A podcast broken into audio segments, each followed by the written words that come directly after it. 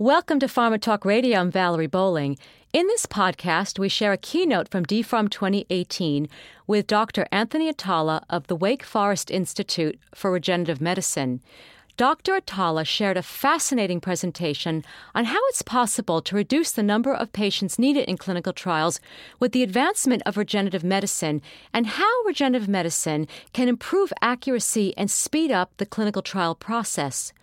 When you have a chance, check out the keynotes for DPHARM 2019, which is taking place September 17th and 18th in Boston. DPHARM is an innovation event specializing in clinical trials. Enjoy this podcast. So, what I thought I would do today is really give an overview of regenerative medicine and some of the things that we're doing in this field that are actually heading to therapy in patients, and then how we can use some of these technologies to actually help patients through clinical trials. So, this is actually a painting that hangs at the Countway Library right here at Harvard Medical School, and it shows the very first time an organ was transplanted in a patient. That was back in 1954. So many lives that were saved by this one single accomplishment. Yet we're still dealing with challenges in terms of organ rejection and shortage. In fact, if you look at the organ transplant wait list and you look at the data, over a 10 year period, the number of organs in patients waiting for a transplant, the number of patients waiting for a transplant actually doubled well, the same time period, the actual number of patients that received a transplant was less than 1%, increased by less than 1% over that decade. This is now considered a public health crisis. So, regenerative medicine really is a field that brings together many different areas cells, the use of cells for therapy, the use of cells and scaffolds together, and this other bucket we call enabling technologies. And if we use cells alone, then some of the things that we've done with cells alone is we take the cells from the patient. So we take a very small piece of tissue from the patient, less than half the size of a postage stamp. We expand the cells outside the body, and we then put them back into the same organ, into the same patient, but we augment the potential for those cells to do what they need to do.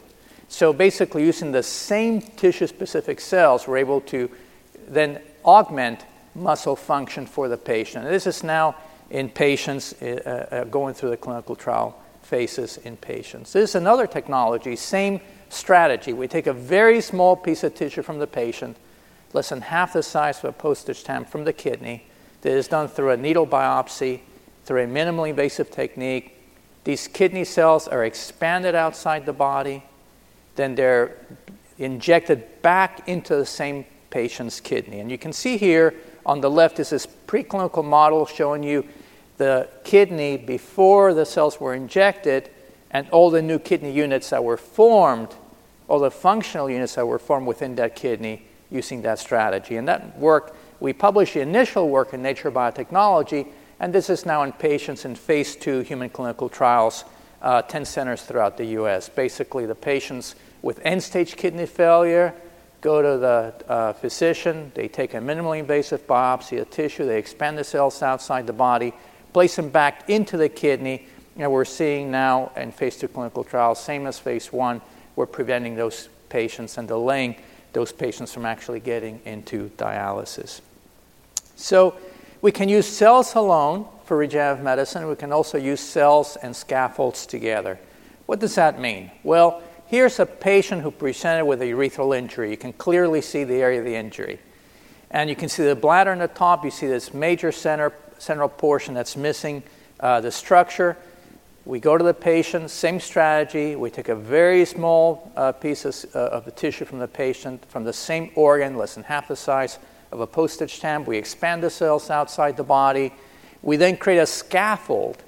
And these scaffolds very much look like a piece of your shirt or your blouse. We tubularize it. We coat the outside with muscle cells, the inside with lining cells, very much like baking a layer cake, is what I like to say. You're just laying the cells one layer over the next. We then put it back into this incubator that allows the tissue to mature, and we put it right back into the patient. The whole process takes about four to six weeks from the time we take the sample of tissue to the time that we implant it. These scaffold materials are made up with the same materials that we use for stitches in surgery. They're basically designed to go inside the body and they stick around for about three months and then they start to go away. So, what happens during this time period? We have the cells and the scaffold. The scaffold starts to go away, and the cells that we put in, once they sense that that bridge is giving way, they start to lay down their own bridge. So, six months later, you're left with the patient's own cells and the patient's own bridge, totally replacing that scaffold system that we put in. So here's that same patient. We have on the far left that x-ray. On the second panel, you see the tubularized structure. On the third panel is just a uh, drawing of one of our bioreactors that mature the tissue. On the far right, you see the engineered structure. We implant it surgically, and here you see the patient's x-ray six years after surgery. When we published this series in The Lancet, we had up to a six-year follow-up in that patient series, and we are continuing the clinical trials for this at Wake Forest. Same strategy for blood vessels. Instead of using uh, uh, urethral epithelial cells, we're using endothelial cells. Instead of using uh, urethral muscle cells, we're using blood vessel muscle cells, but the strategy is basically the same. These are the bioreactors that we created back in the 1990s to condition the vessels to do what they need to do. We published that work in Nature Medicine. This is a carotid artery that was replaced using these techniques. And this is now, these technologies of using engineered blood vessels are now in various clinical trials uh, throughout the world.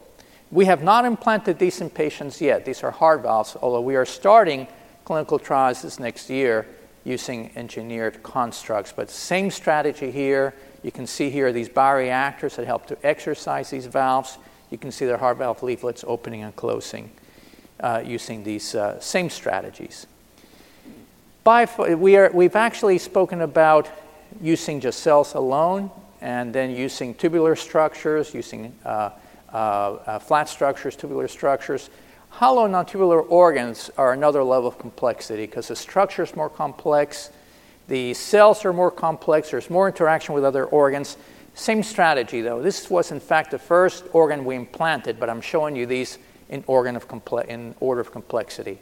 Same strategy. We go to the patient four to six weeks uh, before the scheduled surgery. We take a very small piece of tissue from the patient. We expand the cells outside the body. Two major cell types, muscle and uh, lining cells. We then coat the outside with muscle cells, coat the inside with the lining cells, place it back in the incubator, and we then place it back into the patient. We published our initial preclinical series in Nature Biotechnology, and this is what led us then to move to the patients, where we started that patient series, and we treated a number of patients with up to a six year follow up, publishing that work in The Lancet, and again, we're continuing these clinical trials through the next phases of, of uh, experimentation in patients. So, about 16 years ago, we had already implanted some of these tissues, we had made these by hand and we started to think, you know, that's okay to build these by hand if you're using these for small clinical trials. But what about when you start to really produce these tissues and organs for tens of thousands of patients? We really need to scale up the technology. That's really when we started to think, how can we scale up these technologies? This is about 16 years ago, so we started looking at just your typical desktop inkjet printer. We took Hewlett Packard printers. We modified the printers. We used, instead of using uh, ink, we used uh, cells on these uh, cartridges. We modified the printers so it had 3D elevators. Every time the printhead would go through, there was a 3D elevator that would uh, lower itself. And you can see here a two chamber heart that was printed using this uh, Hewlett Packard printer. About four hours later, you could see the whole structure beating, as you see here. So we started to do this and play with these printers. And these printers are now, we, we don't use these. They, they don't have the, these structures did not have the structural integrity necessary to implant these surgically. So these printers are now basically, this particular printer is actually at the, uh, at the uh, Health uh, Care Museum in Washington, D.C. It was relegated to museum now, not much use for it. But basically, that strategy allowed us to then design specific printers over a 12 year period at the Institute where we design and build these printers specifically to create tissues and organs for patients. How does this work? Basically several features that make these printers work. I'm just going to talk about a few of these features. The first one is they have very small nozzles, about two microns. So that's about 180th the diameter of one human hair.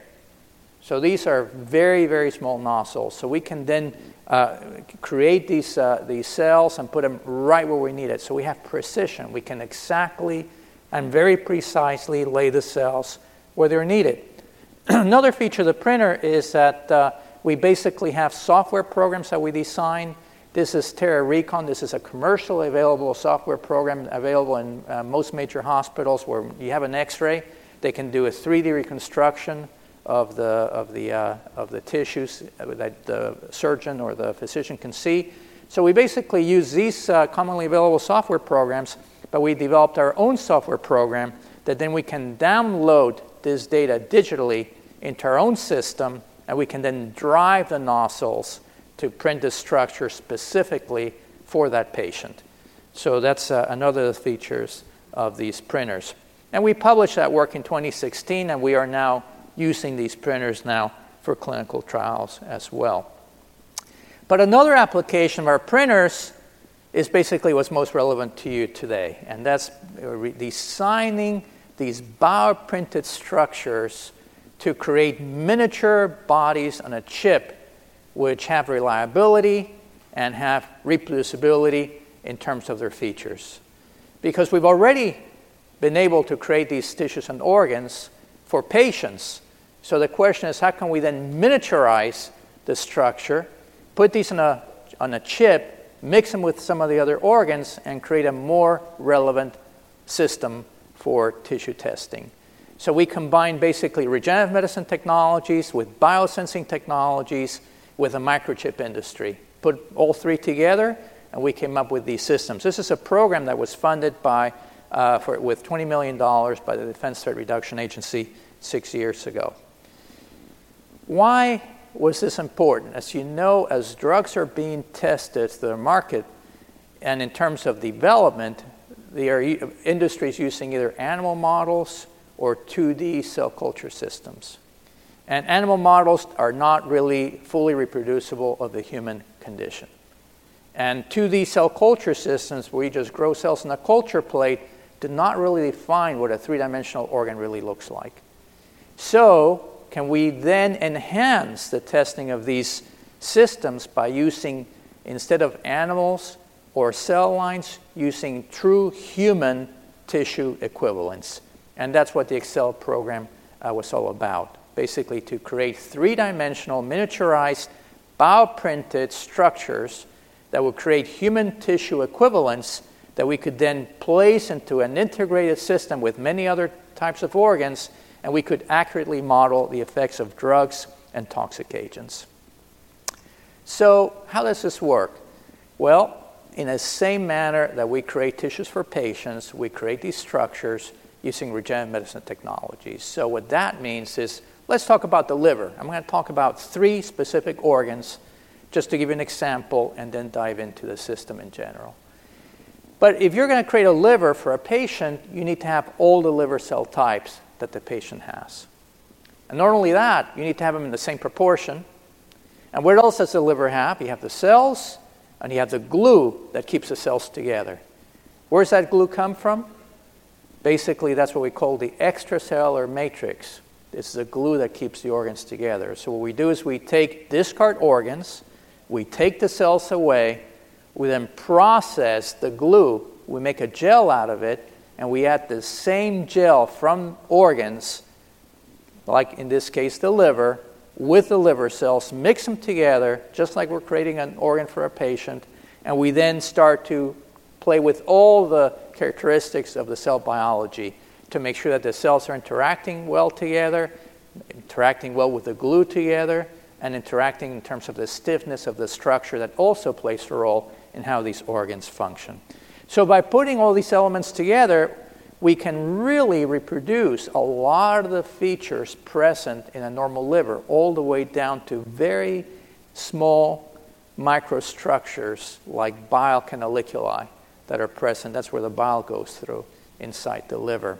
And by doing so, we then are able to create these structures that Basically, you can leave them in a culture system long term without any major decline of function. So they do the things that livers do on that microchip long term, not just for a few days or a few weeks, but long term.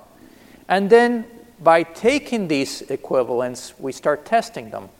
We see that they secrete the same stuff that livers secrete, they have the same enzymes that livers uh, secrete, and also they start to induce, if you give them drugs and you process drugs with these structures, they start to break down into the components that normal humans would break down into. For example, if you take something like Valium, Valium gets broken down into several metabolites. When you put Valium into these livers, they start breaking it down into those same breakdown products, and they start to activate things, what we call CYPs, that you're pro- some of you probably know what that is, um, and some of you don't, but basically it shows you what, what's happening through the liver, and you're seeing exactly what you would see in a normal human. So now we start saying, okay, we have these liver structures. What happens if we start giving them drugs? Well, we, you know, as you know, Tylenol is toxic to the liver if you take it in high doses long term. So if we give these uh, miniature livers Tylenol, guess what? At the right dose, they do okay. High doses, they don't, just like in a human, in a dose dependent manner.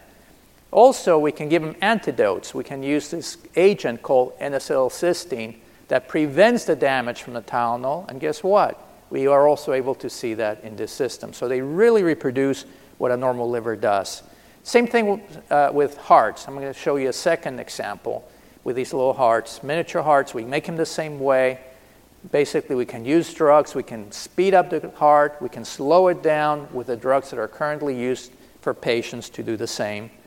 And if we start testing these, we can actually mimic heart attacks.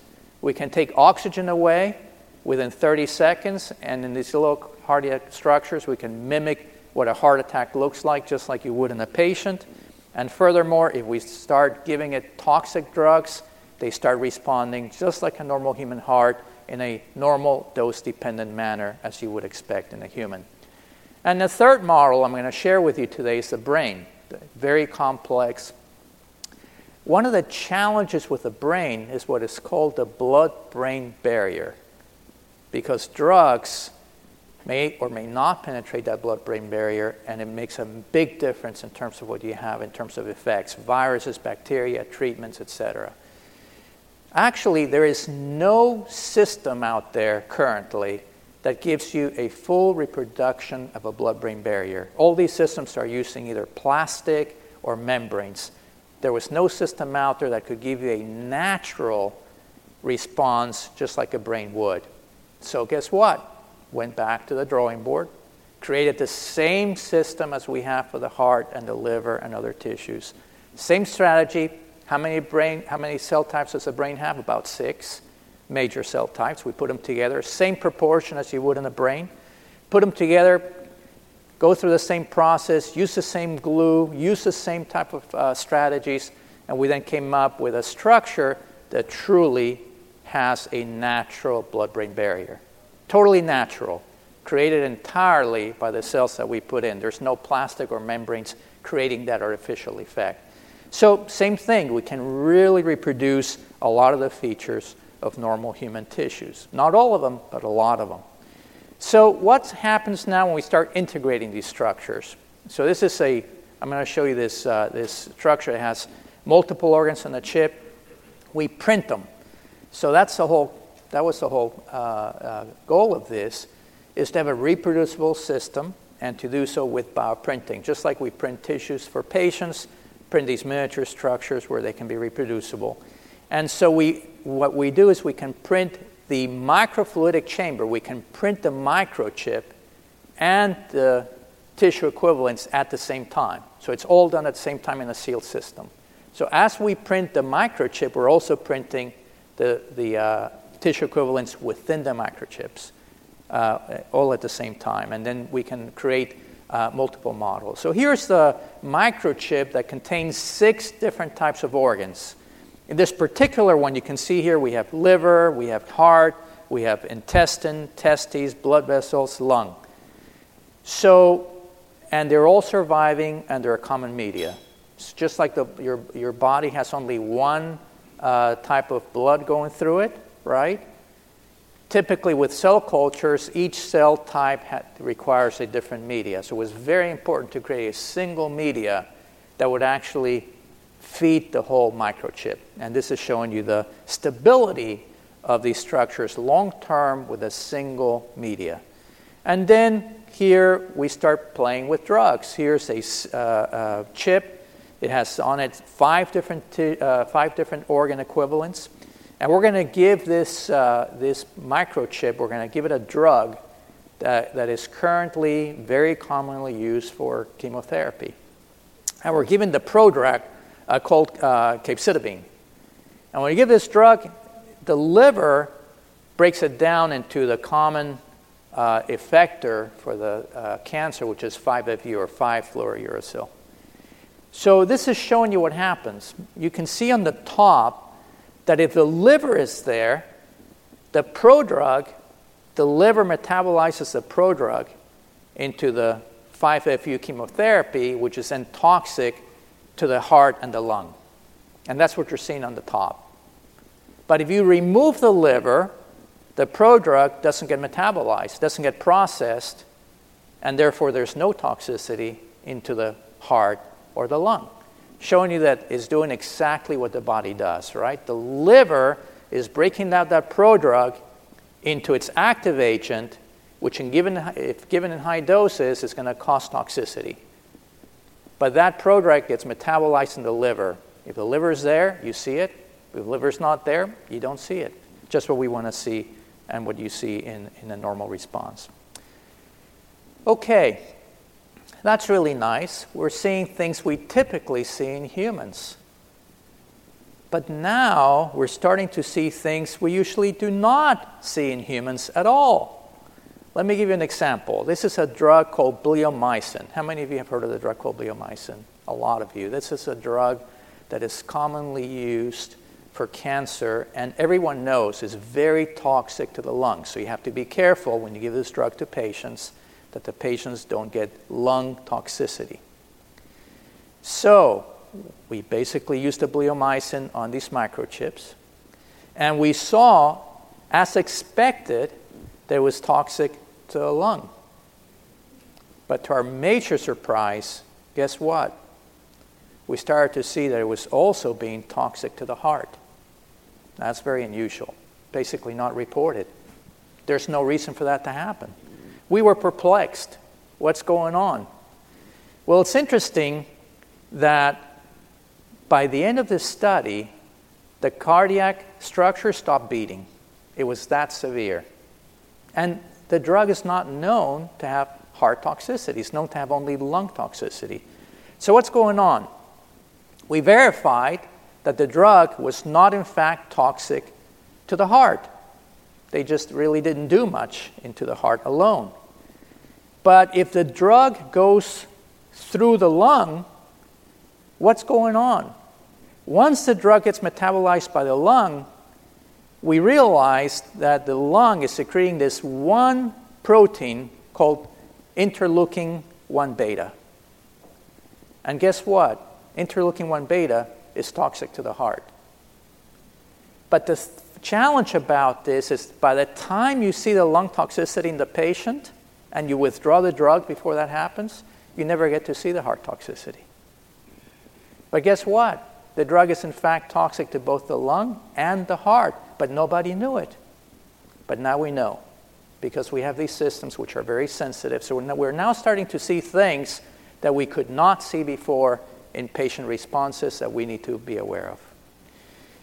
Let me give you a couple of examples. We've taken a group of about 30 different drugs that were recalled by the FDA, and we test them in our system. They were recalled by the FDA for many, many reasons. Here's uh, uh, Hismanal, a drug that was on the market for 11 years, and it was pulled from the market because there, by then there were enough patients to show, that showed the response where they could make a connection.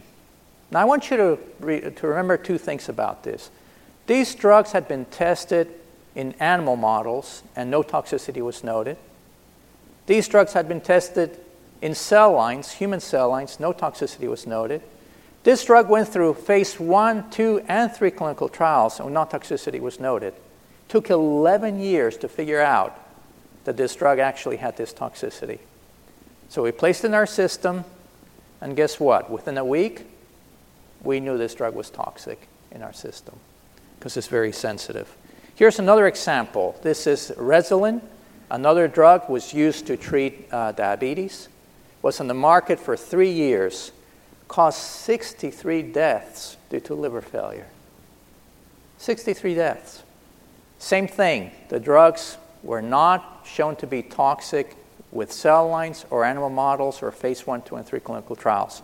Within our, in our system, within a week, we knew these drugs were toxic. So, how are we using these systems? We're using them to screen drugs, and we're also using them now for personalized medicine. One of our, uh, one of our uh, scientists at our institute, Alex Skardal, with Shay Soker and other scientists at our institute, is working closely with the Cancer Center at Wake Forest, where we're now creating these cancer tumor models. We've been doing this now for about seven years. This was an initial grant that was funded by the NIH. And the principle here is that we take at the time that the patient presents with the tumor, and they take the initial biopsy to get the diagnosis, we get a little bit of the tissue. We create these tumor models on a chip.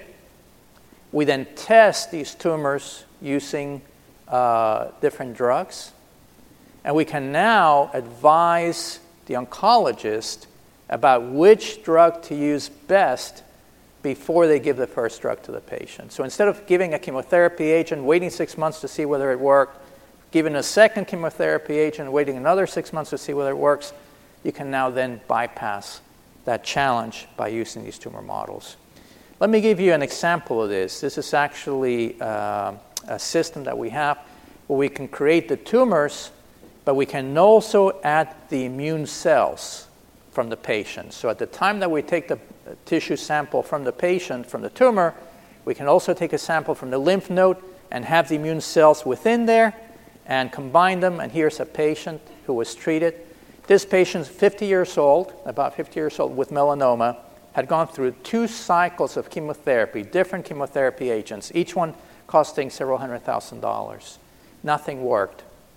So they came back, had another biopsy taken, we created a tumor model, and we decided, you know what, this, this is an agent that's actually showing something.